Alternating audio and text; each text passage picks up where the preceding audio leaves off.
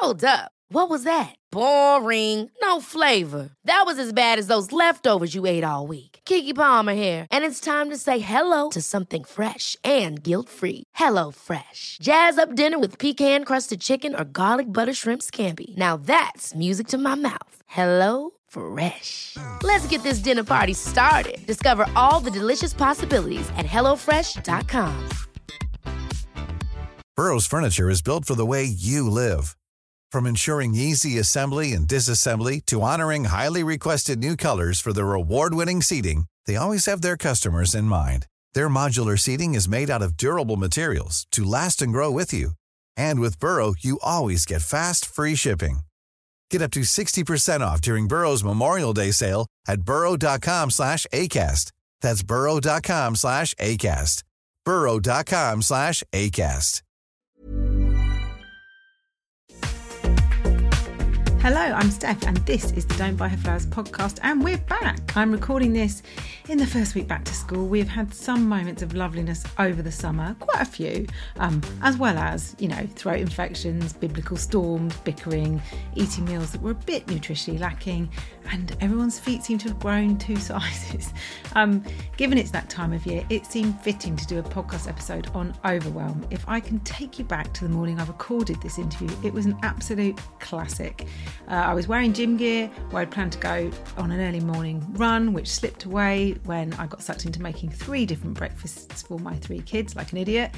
Then um, packed lunches because I was packing them off to rugby camp. Doug was away and I needed to work, which meant finding boots and gum shields that had not been seen since before the summer holidays, and obviously they didn't fit. And partway through all this, I noticed that the food in the cat's bowl was mouldy. One of the kids must and put some milk in or something. So I was washing their bowls with chaos and kids around me. And then, for reasons unknown, I got the Hoover out because I'd noticed every time I'd gone past them that the stairs were gross, and then it wasn't charged, the Hoover, so it died after two stairs, and it was just this catalogue of stuff. What my guest today calls the ticker tape or time confetti, the kind of fracturing of time into lots of little bits of trying to do too many things all at once. Does that sound familiar? My guest today is Brigid Schulte, an award winning journalist from the Washington Post and now director of the Better Life Lab at New America, which is a think tank researching and trying to transform policy to advance gender equality. Basically, Brigid is one very cool cat whose actual job is focused on equality. And you'll hear in this that I was quite excited to speak to her, having read her book Overwhelmed in 2017, and I've quoted it frequently ever since because she explains what overwhelm feels like in a way that made me feel less alone, why we feel it, and it's based on research and historical fact and what's it, what it's doing to us. Um, and we also talk about how to get out of it. And honestly, I think I love her. I try not to be really creepy with the guests on the podcast, but she's just so impressive whilst also being relatable. And I hope she won't mind me saying, but she's 61 and absolutely still sees this as important. Where I think a lot of people come out of this rush hour phase and kind of dismiss it or forget what it felt like. So each generation is kind of starting again, trying to work it out. Um, this episode is sponsored by Naturalmat, who are makers of organic beds and mattresses, handmade in Devon since 1999. There's more about them and a discount later in the episode. So let's get started with Brigid, as there is a lot to cover. I'm so excited to meet you, Brigid. Oh, it's great to meet you as well. So, your book, Overwhelmed How to Work, Love and Play When No One Has the Time, it came out nearly 10 years ago. It did. 2014 is when the when it first came out. Yeah. Yeah.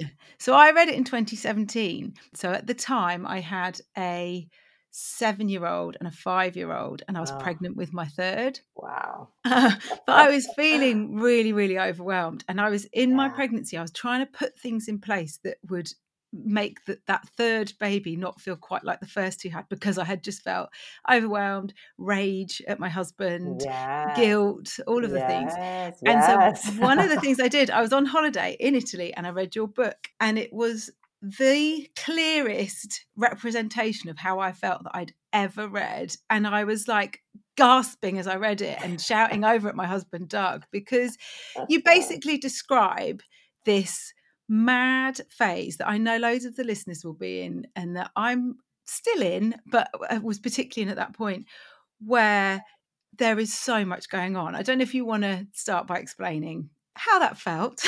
yeah, oh gosh, you know, it was. It was that was a while ago. My kids are now 22 and 24, so we're in a very very different phase. Yeah. But at the time, I think they were both under 10, and I was working for the Washington Post and I was trying to have this like big career, right? I'd always wanted to be a journalist and always wanted to be a writer. And so here I was at the Washington Post and I was just drowning. And, you know, I was trying to be, you know, really good at my job, at my work, mm-hmm. you know, which is sort of like a calling, right? To be this writer. But at the same time, I really was driven to be a really great mother.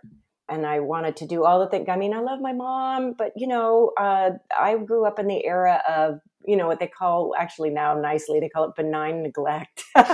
You know that's actually an official term. And there was something beautiful about it you know like go out until the street lights come on. And she worked in the home obviously she was a, a homemaker so that is definitely work it's just unpaid work. But you know she so she didn't she wasn't at a job i don't know where she went but like we would always be locked out after school. And we just got really good at breaking the window and getting letting ourselves in. I you know sometimes I would reflect on that. It's like if I did that to my kids as a working mother, yeah, I would be in jail. You know, it just mm. so I, I, I just kept thinking about how I wanted to do it differently. I wanted to, and also the standards seemed to be so much higher. And I just felt like I couldn't do anything right. I felt like I was never good enough at work. I felt like I could never do enough for my kids, or I never had enough time forget sleeping. I don't know. I, I must mm-hmm. have gone on fumes of like four and five hours a night, you know, and the house was always a wreck. The laundry was never all folded. I called it like this low level radioactive waste of resentment at my husband. mm-hmm. mm-hmm. Yeah, you know? And at the time, he he covers the military for uh, National Public Radio. He's also a journalist, and I really saw his career just soar, and mine was just mm-hmm. kind of putzing along. I stayed on the metro staff, so I wouldn't have to travel. And, you know, I'm assigned to go cover a parade. I mean, I don't want to diss that, but he's off like covering the war in Iraq mm-hmm. and Afghanistan, which is sort of what I envisioned at one time that I would do, like the big stories of the time. Yeah. And I remember he sent me a photo of himself and he's in a war zone. He's literally staying in a container box with a cup of coffee. And, you know, I should have been scared, right? There's mortars and bombs and everything all around him. And I had the weirdest feeling. I felt jealous. Mm-hmm. And I felt jealous because all he had to do was wake up in the morning and go to work and just focus on work. Yeah. And he didn't have five million other things and like the doctor's appointments and the filling out the Girl Scout form. And did you do this? And I forgot this. And oh my God. And I got to pay the taxes. And what about this? And just like the day to day stuff of what it takes to just live your life, it was just too much. And so yeah, I put on 30 pounds. I had stress eczema. I couldn't sleep. I mean, I was a wreck. I was a mm. wreck. But at the same time, feeling like, why can't I cope? Why can't I handle this? Because uh, everyone else is, which they're well, not. That's that's true. It was really, you know, actually, I'm glad that you brought that up because I also felt very alone. Mm. I really felt like I was just there was something I was inadequate. That I was neurotic. That I wasn't smart enough. That I just didn't have time management skills. That there was something wrong with me and that mm-hmm. everybody else had it wired you know and this was just the beginning of social media and you oh my god you'd go on people's media pages and they have these like filtered beautiful photos of family picnics and i'm like i'm not doing that. I didn't wash my hair today you know? It's like yeah. i didn't take a shower. I can't even figure out how to do that. Oh it's so five o'clock and i haven't cleaned my teeth. It's that it's that kind yeah. of yeah. But i felt very alone very very alone. And that's why I so wanted to talk to you because I talk about the kind of overwhelm and the mental load and how Doug and I are attempting to do it because we both work quite a lot. And I always recommend your book because, first of all, it made me feel not, not alone. It was like, oh, this is exactly how I feel. And you know that if you're reading one person feels like that, then there's others. So you're not yeah. on your own. Once you're further down the line, everyone gets a bit more honest, maybe. So then you maybe realize you're not on your own. But when they're small, but I think that you describe it as contaminated time, like this mm-hmm. role overload, fragmented life, it's scattered, you're always behind, you're always late. And that feeling is is so intense. Yeah. Where did that term come from? But and also from all your research, because I think it's really important to add, as you say, you're a writer, but what I loved about the book is that it's research. Yeah. There's fact in there. There's other people's views in there. There's expertise in there. So again, it's not just you going, I feel really overwhelmed and my partner doesn't help me enough. It's not, right. It, it's based on something. And that again, that gave me something. It gave me a, a way of explaining how I felt to my husband as well. Yeah. This was an accidental book. I didn't really want to write this book. Um, because as you know in journalism writing about like quote unquote women's issues is like the third rail that's just you know that is a fast track to kind of obscurity you know mm-hmm. and um, nobody was covering this. Nobody was writing about it. Or if they were they were writing what i call mommy train wreck books you know? Mm-hmm. yeah it's just like you're saying oh, i'm so overwhelmed my husband doesn't help ah, and kind of like making fun of it. Fun of it yeah. and, and i thought i didn't want to do that. And actually this all started um, I was working at the Post and we were doing a kind of like this uh, look at why people weren't reading the newspaper, particularly women. And I was appointed to this women readers committee mainly because I went up to the editor who was putting this commission together afterwards saying, Yeah, we don't understand why women don't read the paper. And I'm like, I can tell you why. you, you want to know what my morning is like? You know, yeah. emptying the dishwasher, loading the dishwasher, getting the kids out the door. It's like, I, you know, I get into work and then some editor will say, Oh, did you read the story on page A3? I'm like, Oh my God, no. Wow. Yeah. What did it say? So you're already feeling behind. And he's like, Oh, that's brilliant. I'm going to put you on this women readers committee. And so when we showed up, it was like this confessional. None of us read the paper in the morning, you know, mm-hmm. none of us had the time.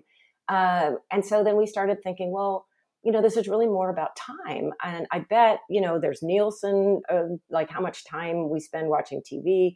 Maybe there's something that shows how busy women are.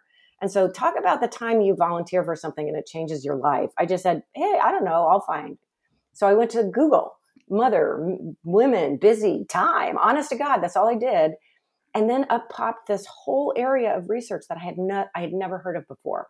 Time use research. You know, mm-hmm. sociologists, psychologists, economists all use these studies on like how we spend our time, like the American Time Use Research Survey. There's one in the UK. You know, it's sort of like a newer science. And so uh, I, funnily enough, I called like uh, this wonderful woman. Her name was Suzanne Bianchi, and I think if she had answered my call, I would never have written this book. But she was too busy to talk to me. so I went to the next person that showed up on Google. And again, nice guy. His name was John Robinson. And he was a, mm. sort of the father of time use research. And he was kind of old school, uh, an old guy. I said, you know, we're doing this research on why women aren't reading the paper and we figure they're too busy. And he just said, You're wrong women aren't busy. I'm women just have... smirking because at this point you're just like, oh my god. oh, I know. I wanted to like, you know, it's like, Not know, he, yeah. exactly, brain him or something. He said yeah. women have 30 hours of leisure a week. Mm-hmm. You know, they don't have as much as men. Men have 40 hours, but women have more time for leisure now than they did, even though more, you know, 30 years ago, even though more of them are working in the marketplace. And it was one of those moments where just like, okay, data is not reflecting my life. I think I wanted to fall over in my chair or something. Mm. I think I might have cursed a little bit, hopefully under my breath. And I just said, I don't know what you're effing talking about. I don't have 30 hours of leisure. Mm. And he literally said, Yes, you do. Come and do a time study with me, and I will show you where your leisure is. And honest to God, you know, Steph, that is the only reason that I wrote this book is that um, I did the time use study with him. It took me six months because I would start keeping track of my time and then I'd forget. And then by Wednesday, I had no idea what Tuesday was. You know, it was just a mess. And then he did. He found what he called 30 hours or 27 hours. And I called like 27 hours of bits and scraps of like garbage time, you know, yeah. 10 minutes here, five minutes here. I mean, nothing like you would think of as leisure. So to get to your point of what contaminated time is, that is, uh, that's a research term and what I love about it is because of the overwhelm and because there's all these expectations for what you should be and do, particularly as a woman, particularly as a mother. You could be on a bike ride, say, with your family or a picnic, and it looks like leisure. So it would be categorized as leisure. But in your head, you mm. are worried. You're like, what are we going to have for dinner? Oh my God, my child's not happy in third grade. What am I going to do about that? You've just got this ticker tape of stuff that you have to do, that you have to worry about, that you have to think about. Oh, and I, what about the birthday present? Oh my God, I got to make sure that I. And that, like, and they don't account for, no, no one's accounted for that. Again, I remember it's the ticker tape, which obviously is the, the kind of news stream going across the bottom of your screen. Right? Yeah. That was another one of those. I was like, that's it. That's what it feels like because it is constant. Even yeah. when you're trying really hard not to. Three in the mm-hmm. morning, it's like, yeah. oh, I didn't fill in that form. Oh, Mabel's not happy in her class. Oh, blah, blah, blah. it's that. There's it's... always there's always more to do. The stuff of life. The you know I don't I don't think I can take credit for the ticker tape. That was just sort of like noticing it. But what I did come up with was the term time confetti. yeah. And that that was like after my son and now I remember it was his 11th birthday. So yeah. And um, you know, I had planned it. Like it was, you know, super busy. You know, you go over the top in the United States with kids' birthdays. It's it's it's, it's nuts. It's it's not far off here, to be honest. It's, it's just too it's too much. So yeah, we'd done this extravagant birthday party. We'd had streamers with confetti, and there was confetti all around and I was sort of picking up the confetti and I looked out in the back patio and my husband's sitting there smoking a cigar and I'm like cleaning up. And I was just like, you know what? This is what my life feels like, mm. like bits and scraps. And he's not a bad man, right? We, we should add. Yeah, he's, not. He's, it's not. not. a bad man, but that we can come on to the kind of unconscious bias and the gender norms and all yep. that stuff. But it's yep. hard. Yeah. It's really sad when you think about it. You know, mm. it's just like time and attention – are really our most precious resources. Mm-hmm. What we what we pay attention to and how we control and choose what we do in our time. A lot of times people ask me about time management and it's like the best advice I've I ever got is that you can't manage time. Mm-hmm. But what you can manage are your expectations and priorities for what you do in time. And what's hard is with all of those like you mentioned unconscious biases and gender norms and expectations, it is really hard to shut out that noise mm-hmm. and kind of figure out, well, what is it that's important to me? And how am I going to make time for that? And like, just let the noise go, let the judgment go. So it's the, the psychologist, Mihaly. Oh. Yeah. Csikszentmihalyi. Okay. So there's a quote in the book that said, It is very difficult for women to be able to live in the moment. Mm-hmm. And I mm-hmm. think that is massive because it means that you what i feel like the phase that i'm in is that i'm often even when i'm doing the good stuff like the things that i've been looking forward to i'm not enjoying it because i'm thinking about the next thing that needs to get yeah. done or i'm yeah. worrying about something and i'm really conscious of it especially because at 42 you start to have, you know, your parents are getting older, or, or you have friends who are getting diagnosed, or people who are, di- you know, and you're like, I know I should be living in the moment. I know I should, but it's really hard to do because of all this other stuff. Um, and, and, one of the things I was going to ask you about, so in the book you say, unbelievably, there's no in history, there's no history of women playing, yeah. because one of the the areas you look at is how we need play as well as free time. We need play and it made me think about the you know men's hobbies that and uh, again we're going to stereotypes and they are changing and like look at how women's football's massively changed in the last year or two but yeah. you've got men's hobbies where you've got like fishing or golf which takes a whole bloody day or right. those kind of really chunky things which are outside of the home compared to women's hobbies which just don't and you also say that research shows that daughters learn about leisure from their mothers yeah. and my mum and again amazing woman but she used to say, if she sat down, she'd sort of, a couple of minutes in, she'd slap her thighs and say, Well, this won't buy the baby a new bonnet. Oh wow! Right, and I think it came. I that would have been that. from her mum because we didn't wear bonnets, obviously. So that would have been something that came from her mum. And I, I, was reading that, thinking about what you learn, and it's like, yeah, because sitting down is idle. Like yeah, we should be doing something. Right. you're like, right. Jesus Christ, we're so tired, and is. that's what we've learned. Yes, and it's part of what's been sort of uh, you know bequeathed to us through the through the generations really yeah kind of the expectation of what it is to be a quote unquote good woman or a good mother yeah. it really comes from this caregiving ethic that a good woman is somebody who puts other people first mm. is self-sacrificial you yeah. know that you care for other people that you're just like this gigantic blob of heart you know that you don't have an identity on mm-hmm. your own and that's one of the difficulties is because of course you have an identity of your own yeah. it's just our societies haven't given us that personhood i mean frankly that's what the feminist movement is really all about is mm-hmm. like claiming the personhood of women the humanity of being a full human being has been denied for women mm-hmm. and i think that was one of the things that struck me the most when i was doing research first of all as a field of, of leisure research i mean like i had no idea that people studied leisure Mm. And secondly, I thought it was also a riot that there was nobody in the United States that really was a leisure researcher, that the best leisure research is done in Canada and in Europe. What does that tell you? You know, and that we don't value it sort of as a society, mm-hmm. but that for women, there was this one study I read and it blew my mind. Women around the globe, they like, it didn't matter your age or your country or, you know, your race, your religion, any of the demographic differences. Almost to a one, women felt that they did not deserve leisure time on their own, that they had to earn it.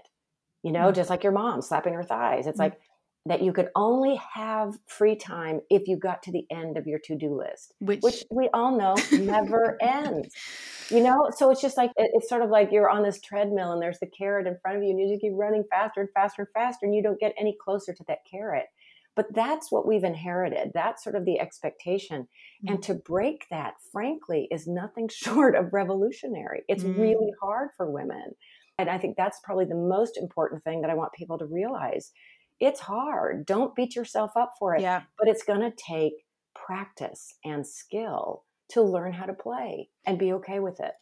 And you say, like, uh, on all that basis, it's socially conditioned. It's not biological. So when we're sometimes yeah. taught that this this heart that you talk about and this serving is because we're women and we can multitask, that's all bullshit, basically. because total bullshit, total bullshit. It's conditioned, and actually, that's what again with your book because there's historical messaging throughout it you kind of go, oh, well, that makes sense. I mean, like if there's no history of women playing and we were all, all it's all about servitude, then that's where yeah. we've inherited that.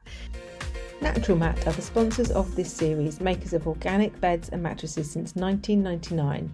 It's a great fit for us, as anyone who follows me online will know that I blooming love sleep. I wish I had more of it, and I blooming love a nap as well. So at Naturalmat, all of the key materials they use in their beds and mattresses come from natural, sustainable, and renewable sources, even buying their organic wool from farms on their doorstep in the southwest. They make everything themselves by hand in their solar powered Devon factory, and in 2020, their sustainability efforts were rewarded with a Queen's Award for Sustainable Development. They also recently launched their Mattress for Life initiative, so when your natural mat mattress reaches the end of its lifespan, you have three options refurbish, recycle, or donate, ensuring a Naturalmat mattress never ends up in landfill. Don't Buy Her Flowers listeners can get 15% off their first Naturalmat order using the code DBHF15 either online or in their London, Devon, or Cotswold showrooms.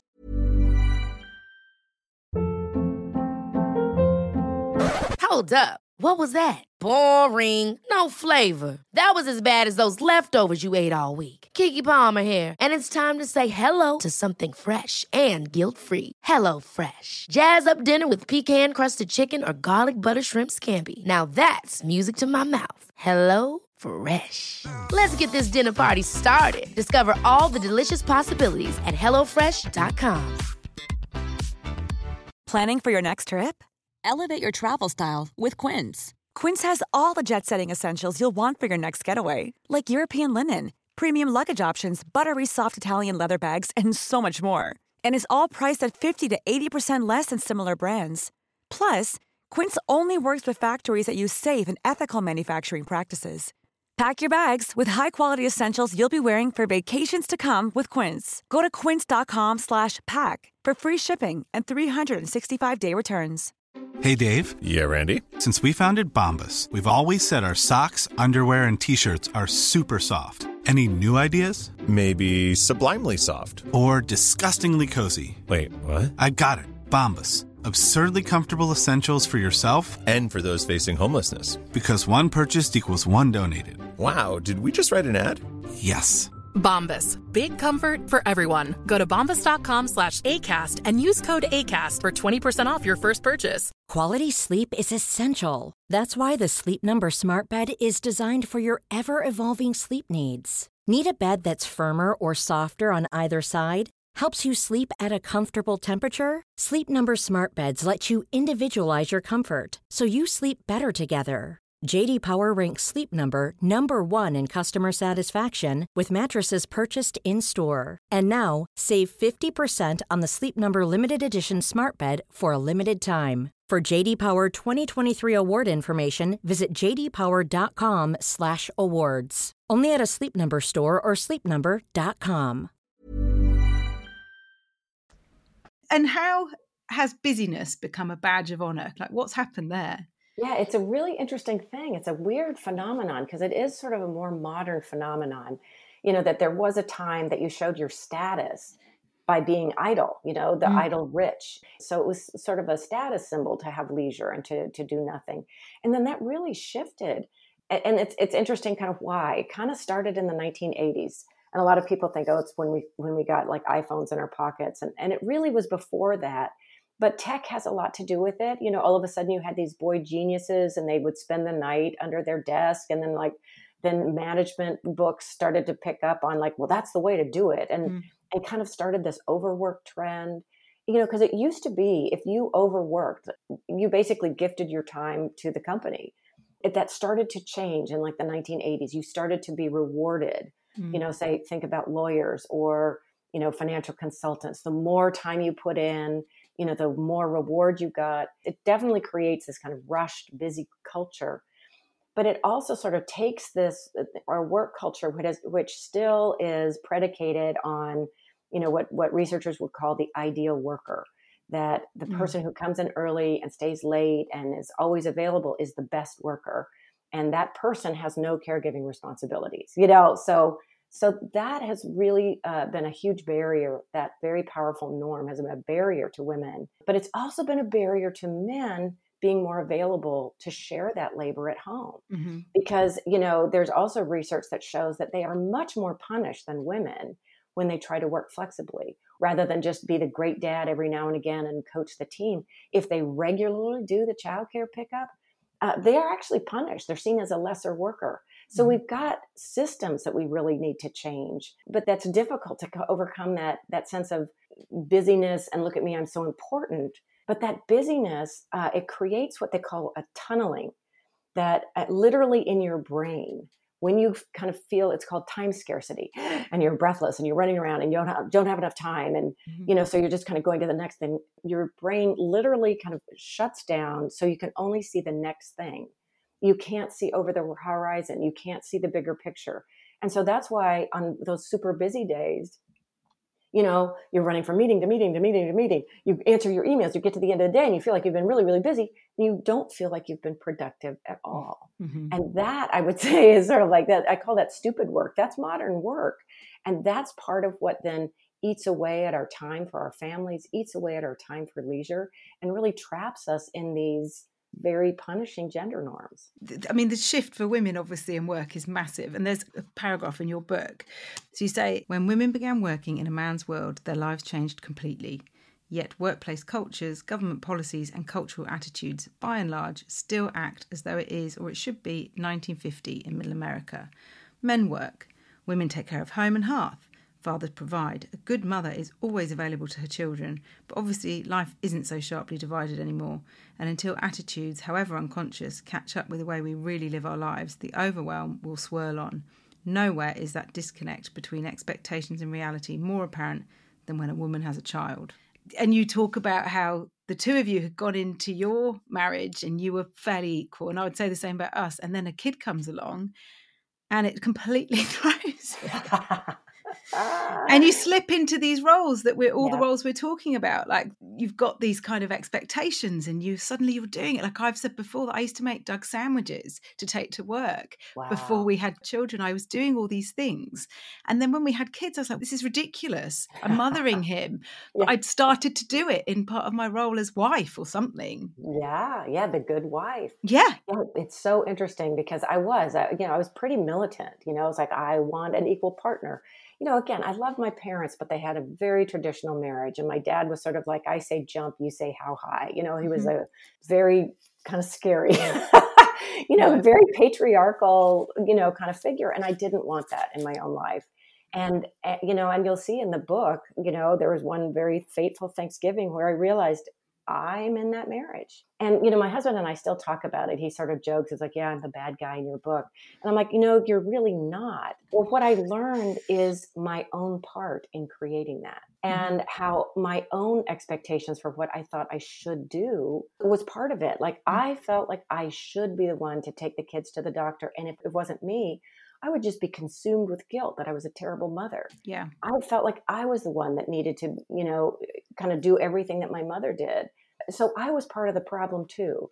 And then also I had my standards. It's like, oh, you're, you know, you're doing it wrong. And I grab the baby back or whatever, mm-hmm. you know, and there is a term for that too. It's called maternal gatekeeping that mm-hmm. we kind of are part of what perpetuates this inequality. And mm-hmm. it's part of what I want people to wake up for because we need to be part of the solution too mm-hmm. and let it go, you know? And so I tell people, you know, uh, you want gender equality at home. One of the best things you can do is make sure, like early on, that men take paid leave if they've got it. And sadly, in the United States, we don't have that. Mm-hmm. But if you don't have it, then create your own. So, like a Saturday is daddy day, and mom, you leave just leave. Yeah. And dad, you figure out how to change diapers and you don't call when you don't know where something is. You know, you figure out how to load the dishwasher and you mm-hmm. figure out how to do it your way. One of the things that super surprised me I was talking to Sarah Blaffer Hrdy, who is just like one of the most foremost experts in evolution and human evolution and motherhood and you know how we evolved as humans.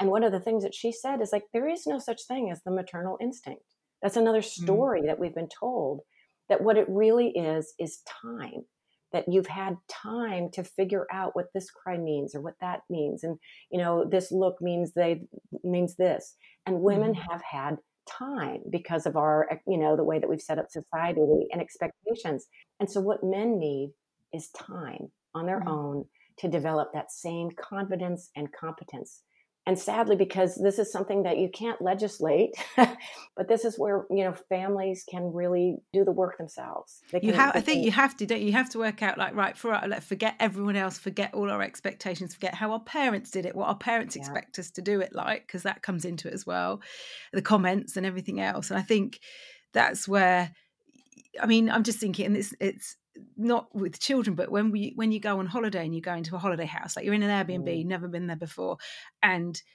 your partner, and I know this isn't just my partner, and I know it's lots of people's partners will go, Oh, do you know where the spoons are? Or something. And you're like, yeah. I have never been in this house before. I've been here as long as you. But there's this default, like you'll know. And yeah. quite often you do, because you've already looked at the kitchen and you've worked out where the spoons are. And that's a tiny example, but that's volume of stuff that we're thinking of and knowing. Yeah. And you're right, unless they do it, like so I run a gift business and my warehouse is a couple of hours away. And I go down there every week pretty much and it's been really good for us because I am out. I am not here. So I can't mm. empty the school bags and do the pickup and make sure the stuff's sorted for the next day. And it hasn't always worked. There's been plenty of rows because the expectation from him was low, the expectation from me was high, and we've right. had to get there. And also, I think all of this, I suppose, again, like you said earlier about people not feeling bad about not getting there straight away. Like this has taken us quite a long time to get to even where we are now. And we've been yeah. married for 17 years and I've got 12 year olds, my oldest. And we've had to really work it through. And I, I was saying to Doug the other day, I remember him probably five or so years ago saying, um, I just couldn't do it. I just couldn't be at home. I couldn't do like paternity leave. I couldn't do it. And I was like, well, why? And he was like, I wouldn't feel good about myself or something like that. And I and at the time I didn't really have a comeback. I didn't know what to say. But we were talking about it more recently. I was like, why do you think that I could take that break yeah. from work and and not do anything else supposedly and that be my only thing? And he's really worked it through because he's luckily has in, all this stuff that I'm doing. He reads the books, he's engaged in it, so mm-hmm. he's got there. But he was like, "Yeah, that's that's a really shit thing to say, isn't it?" I was like, "Yeah," because yeah. that was based on his bias, right, or his unconscious bias that well, he's a man and he should work, and he'd feel ever so useless if he wasn't going to work. It's like, yeah. so what do you think women feel like? Yeah, you know, it's interesting. Some of that comes from that, and it's part of what this next book is about. But this notion that the work of home and care isn't work. Yeah. You know, that it's somehow, yeah, like you do it out of the goodness of your heart or, you know, when I was looking at the leisure research, it was so, it just blew my mind that initially you know most of the like like in so many other fields most of the time use researchers were men so when they were coding time they counted childcare as leisure because they weren't doing it and they their wives and partners were at home and they thought they were just having fun all day so that just shows you just that Mm. disconnect it's like Mm. it is not leisure it is No. work In, in the book, you mentioned there's some science about men and the change that happens to them when kids come, and they, that they are wired for nurture. Yeah. I don't know if you can say a bit more about that. Well, that's what was interesting. That was sort of when I was going deep into like, well, am I just am I a freak of nature? You know, that that I want to do something other than just like, you know, and I love my children and I Yeah. love being a mom, but it's like that was was not the only thing I wanted to do in my life. Mhm. And was there something wrong with me? And that's when I went to see Sarah Blaffer Hrdy at her walnut farm in Northern California. I had a fabulous day with her. And that started me down this road of like, really, well, what are the stories that we tell ourselves and what are they based on? And that whole idea that women have this maternal instinct, if that's not true, well, what about men? And then you follow the science, and it's fascinating. We found out that men are also wired for nurture completely by accident. I think they were studying hormones for, I don't know, I don't know if it was Viagra or diabetes or something Probably else something yeah and i apologize i don't remember off the top of my head but they were looking for something else and they shockingly found that men their testosterone drops when they become fathers that they also produce the prolactin which is the same hormone that produces breast milk when they Mhm. become fathers. They also have the same you know oxytocin sort of the love hormone fMRIs of brains. When they look at babies their brains light up and all of those same you know kind of nurture connection communication uh, pathways that women's do you know men are wired for nurture. And when you think about it for like 98% of human history we lived in these kind of hunter gatherer bands where we all had to cooperate it was very egalitarian it wasn't just men going off and hunting and women foraging for food. Sometimes mm-hmm. women hunted, sometimes men foraged, sometimes men watched the kids while the women went out and foraged. We are cooperative breeders, is what the mm-hmm. evolutionary psychologists would call us. That we survive because we help each other, we cooperate with each other. And that means that we can and do all of those roles of work and care and home. Those are all how we survive. Those are all important functions, and we all can do them. and we've somehow society has split it so that you've got the men doing one role and the women well are currently attempting to do all the others but when it comes to parenting where has this kind of desire and drive to excel at parenting come from you mentioned it earlier that you were like Oh. trying to do it so well because have you seen the meme that went round about the 18 summers i think it started in the us and it's about how you only have 18 summers with your children so they're very precious so you should make sure they count and make them really special. And it, every year for the last like five years from around like may it starts up and i hate it. And i and i wrote about it for a magazine over in the uk and a lot of people hate it because it's just laden with guilt it's all aimed at mothers obviously yeah, yeah. and it's about how precious your summers are because you've only got 18 of them with your children and again it's like you so you have to have a brilliant summer holiday you have to have a magical summer holiday it's like you have to make it really count like oh, Oh, ex- that's exhausting. That just makes me exhausted to even think about it. yeah You know, and then what do you do? Like for me, I had two weeks of vacation for, you know, like that's what most Americans get if you're lucky. Mhm. You know, one in four people in the United States have no paid vacation at all. You know, we're the only, we're one of the few that doesn't have any guarantee of paid vacation. So how are you supposed to feel when you don't even have vacation time? yeah and like me and you shove your kids in camps every which way and you think Yeah. that they're supposed to have these magical summers yeah it's just man you just feel like excuse my language you feel like shit all the time you know yeah. you just polluted with guilt Yeah. it's nuts that the the standards at work also ratcheted up in the 1980s and also the standards for motherhood what we Mhm. expected mothers to be and do and to do alone also ratcheted up in the 80s and i think a lot of it is clearly backlash against working mothers.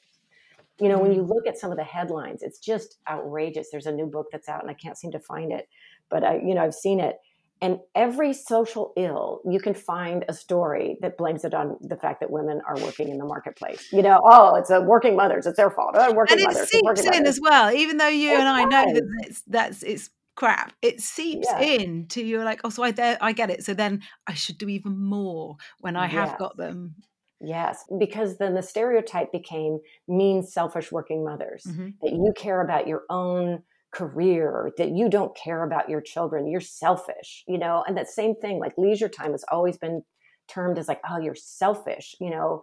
Uh, you know, you need me time, and it's always sort. of, We don't call men going out golfing. Oh, you just need your me time and make fun of them. But we've always made fun of women. Mm. Oh, going to the spa, you need your me time Mm. you know so we've denigrated women's time eve Rodsky, who's a friend and author she talks Mm. about like we treat men's time like diamonds and women's time like sand you know that the men's time is so valuable and that ours is just you know meaningless that we Mm. have so much of it. And we don't. Women's time needs to be like diamonds too. So all of that it became a way of trying to show that you weren't mean selfish that you did love your children.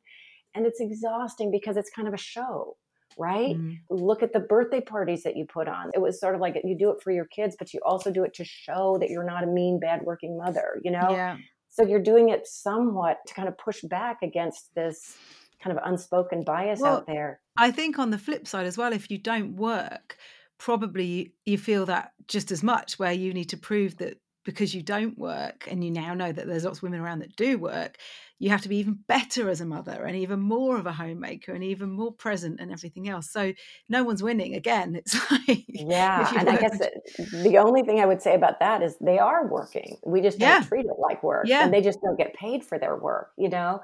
So the, the mommy wars was so sad because instead of finding solidarity with each other, yeah. you know, and recognizing that all this work is valuable. You know, it was just, it was an easy way for the patriarchy to pit us against each other, you know, Yeah. to kind of keep us kind of mired in judgment and pointing fingers. And a lot of it is because this is kind of new women Mhm, working in the marketplace. I mean, women working for pay in the market is not new.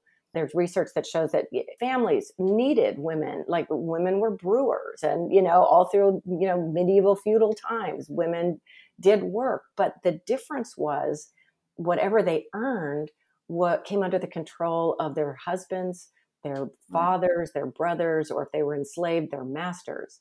What's different is kind of starting in the kind of the masses in the 1970s that entered the workplace women were able to keep that and build independence and power and that's really threatening and Mm. so of course you're going to come back as a backlash and say oh, well you've got independence you're bad you know you're threatening the patriarchy you're bad so you better like double down on being a good mother so i think it's just time to take a deep breath and let all that excuse me let that shit go you Mm, know mm. it's bad. You know, if, when you look at mental health for women, you look at women's health, you look at depression, anxiety, the inability to sleep, insomnia. It's really taking a toll on women.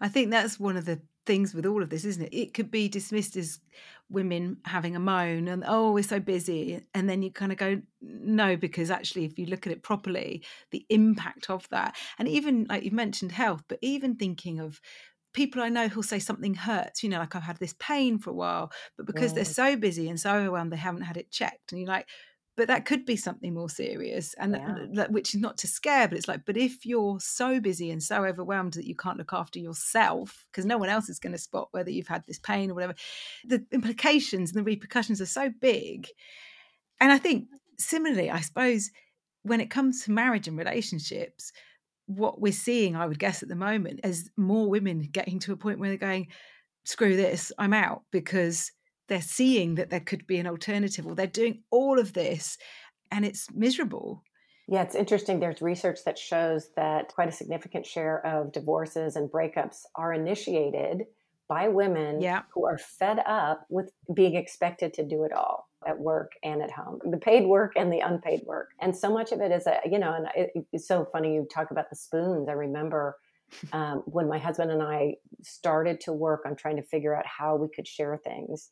We started really small, almost with like these little bitty experiments. You know, we we kind of went on a long walk to try to figure out well what is our vision? What is it that we want? And kind of get clear on that again. Okay this is our north star. We really want to be equal partners. I really mm-hmm. want you to have your own individual relationships with the kids mm-hmm. and know i want you to know where their dentist is. I want you to know where their doctor is. I don't mm-hmm. want to be the one in charge of it all. Yeah. And and then we started to kind of try to divide things more fairly. And the other thing that you have to do is like not rescue them. There is such a thing called learned helplessness. It's not something people are going to readily volunteer for. So if you've never had that expectation throughout history, you're not going to necessarily like, woohoo, yeah, I'm going to load the dishwasher today, or I'm yeah. going to, you know, rake the leaves up. You know, it has to be part of a kind of like this shared vision for what you want in your life. And based on this sense of fairness. Uh, mm-hmm. And so we, we did, I would empty the dishwasher in the mornings and he would load. And if he didn't load the dishwasher, I wouldn't rescue him.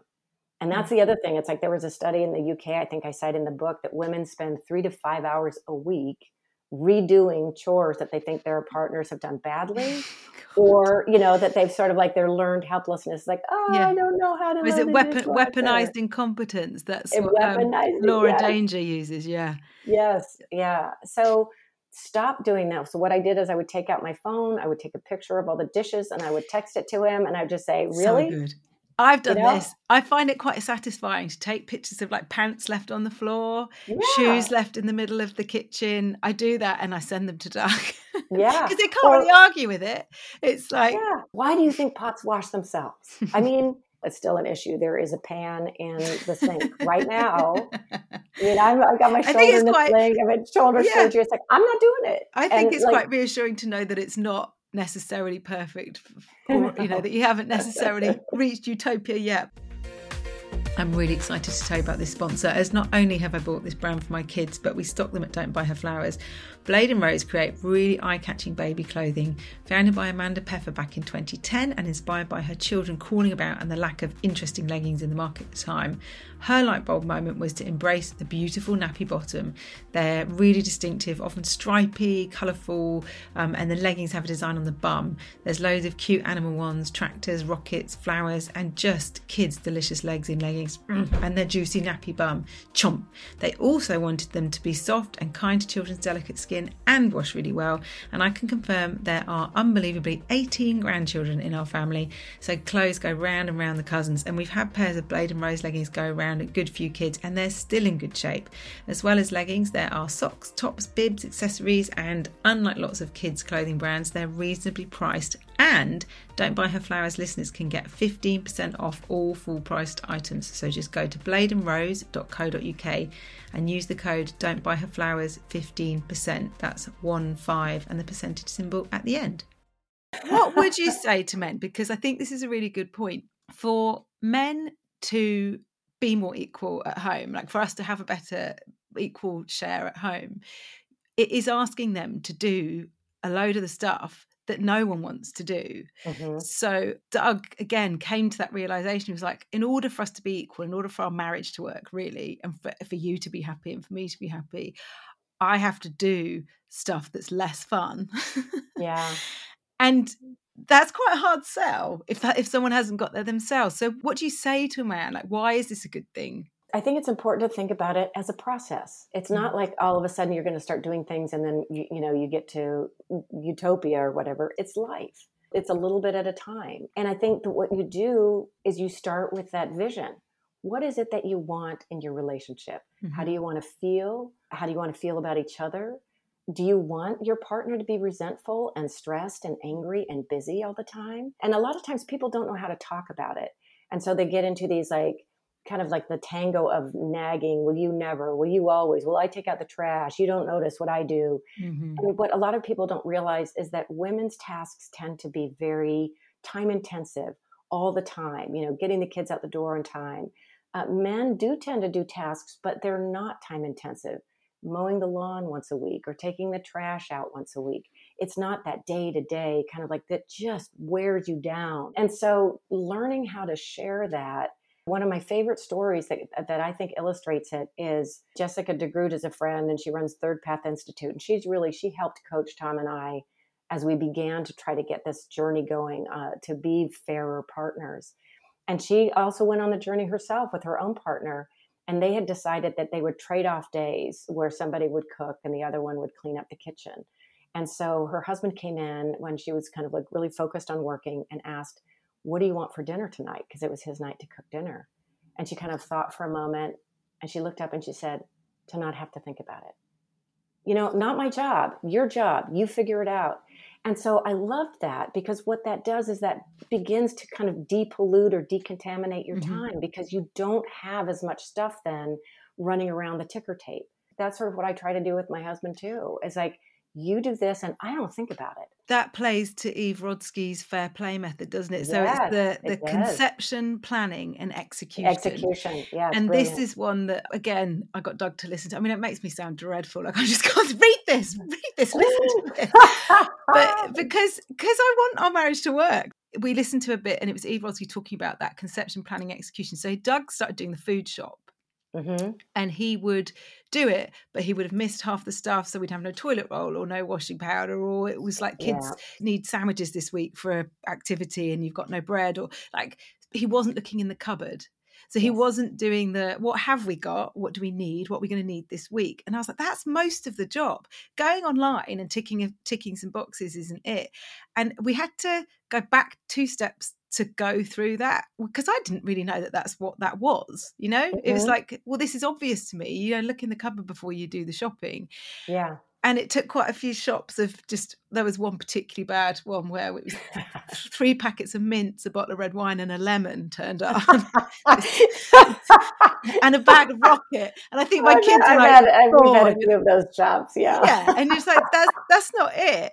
But that's a really good way of kind of breaking it down. It's like unless you're doing all of those bits if you're the from conception planning to execution. If you're just executing on it you're not doing the job and it does it's still in my head and i've still got to do all that thinking and that's the bit that you're trying to get rid of right? You're trying to get rid of the mental load and i think one way to think about it is again think about the work of home as work.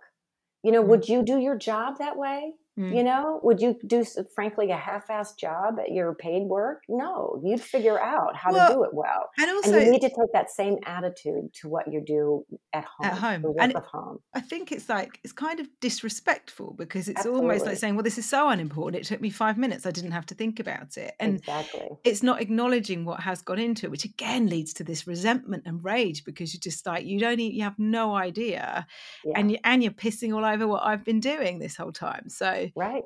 It's That's... part of that long tradition of really, uh, you know, women's work being very undervalued and invisible. And it's not, it's incredibly valuable. And we need to make it more visible. You know, it's interesting you were asking though about men one of the things that I did, so I'm the director of the Better Life Lab. Uh, yeah. You know, once I left, once I wrote the book and I went back to the Post and I was like, oh my God, we got to write about this in a really serious way. And they weren't interested. So I basically took my two page memo that I wrote to the editors and I took it to the think tank where I'd had my fellowship working on the book. And they're like, let's do it. So I'm basically doing here what I thought I would be doing at the Washington Post.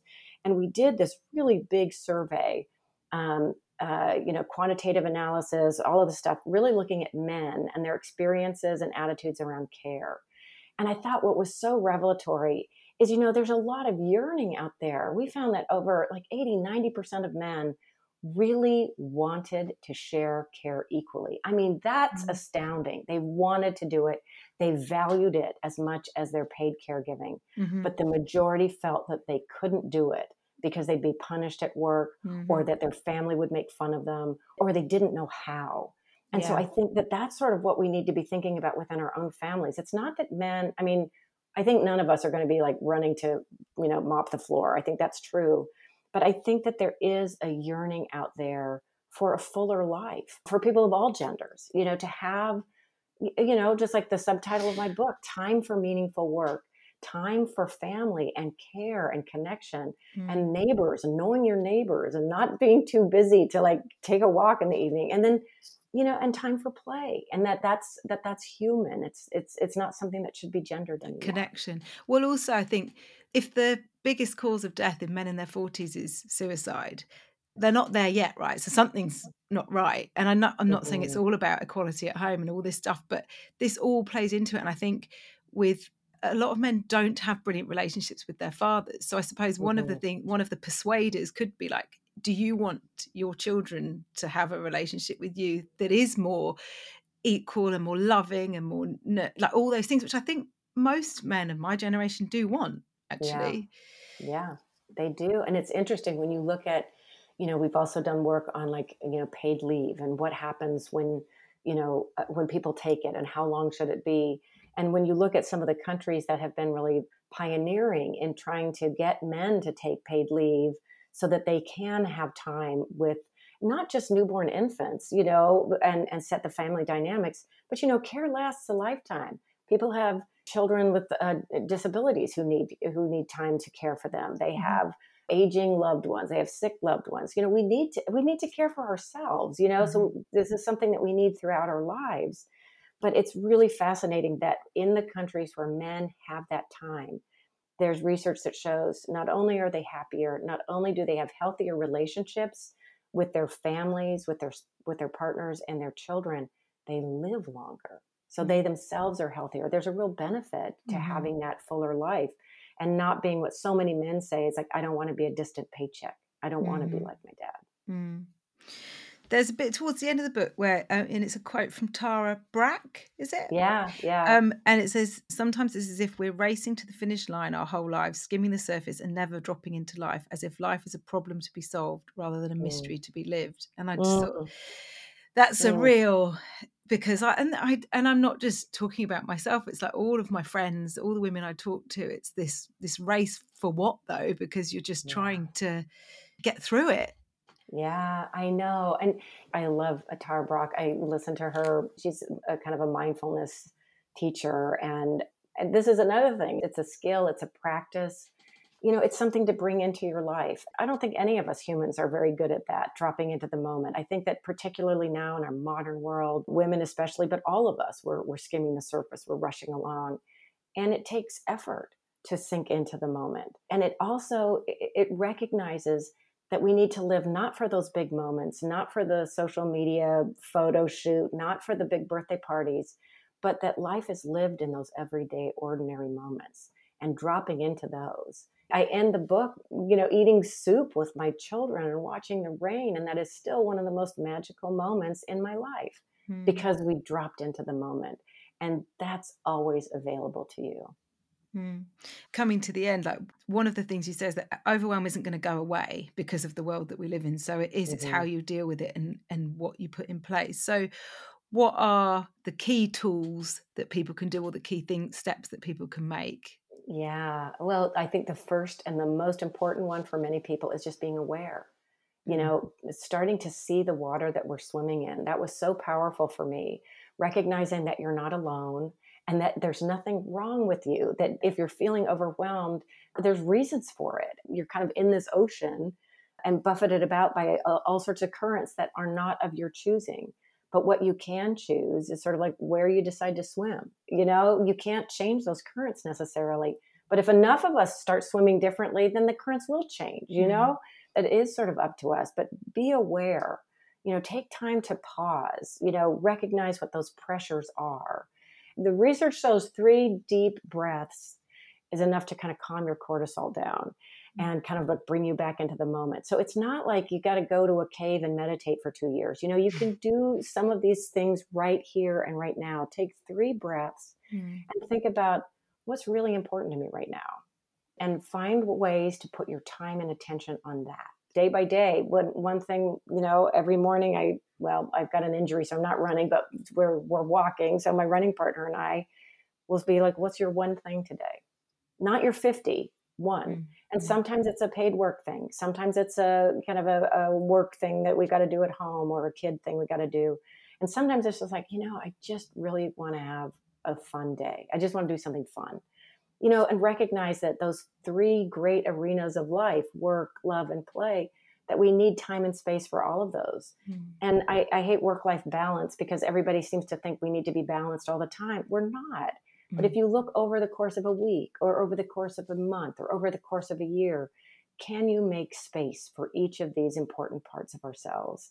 Put the timer on and do something that just gives you a, a feeling of joy and feel okay about it yeah, you, know, you have to give yourself permission don't you? Because of yeah. because of the unconscious bias and all these expectations that, and a lot of it putting on ourselves as well as what we think society wants us to do. Yeah you've they've hit the you've hit the nail on the head. I i ran this project called the time hacker project when i was still at the washington post and we took people and they would write in what they really wanted to do with their time and then we'd match them up with like a productivity coach or a time coach and then I would write about like w- what they worked on. We'd give them 21 days and then come back and like kind of what their lessons were, what they did, and what they learned. And it was fascinating. I learned all sorts of great tips and tricks. But the bottom line is that every single one of them, the first thing they had to do was give themselves permission that what they wanted to do was worth their time and attention. And once they did, they made it happen. Mm, that's so interesting, especially when it comes to women, isn't it? Yeah. And we're, not deserving of it, which is massive to think Yeah. that that's having those all those implications on like health, careers, like family, marriage, like because we don't give ourselves that.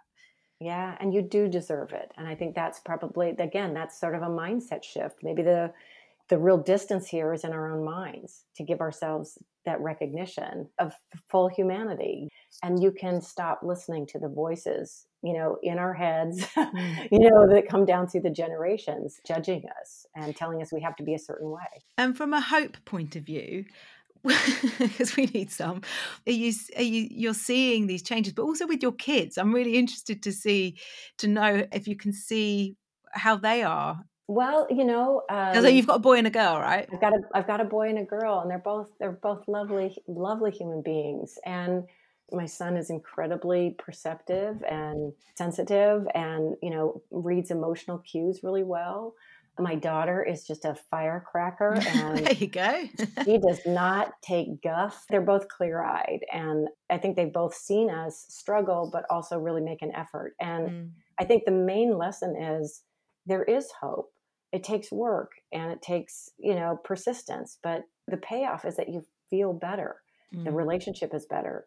And then we all need to learn to drop into those moments. I think that's just human. That's just human nature. I love it, Brigid. I'm giddy from talking to you because I just I, on 2017 I first read your book and I just read it again recently before this, and it, it just I think yours is the best thing I've read that's just completely hits the nail on the head. So thank you for talking to me. Wow. I'm, really Well- grateful. Thank you so much to Brigid. I was buzzing after this. Um, and also, I just kept ticking over what she said, especially about women feeling that we don't deserve free time, we have to earn it. Uh, I know this from so many women, uh, they feel guilty all the bloody time. And what I love is that she's not just giving an opinion, it's based on research and experts and looks to understand why, which might help us to make actual changes. So, yeah, have a read of her book, Overwhelmed. And also, like she says, let that shit go. We could see it as an act of rebellion not to feel guilty. We didn't discuss it, but in her book, she says that research shows that despite women doing more outside of the home, we actually spend more hours with our kids than previous generations, and yet we torture ourselves for not being enough, uh, which doesn't quite make sense. If you've enjoyed this episode or any episodes, please rate and review and subscribe, and then you'll be notified when we release a new episode. We have some crackers coming up on new mums, midlife, relationships, and sex, so all the good stuff. Plus, there are loads of episodes to listen to if you're new to this podcast and you want to go back. And thank you again to Naturalmat for sponsoring this episode, and I hope you have a good week. As Brigid said, breathe.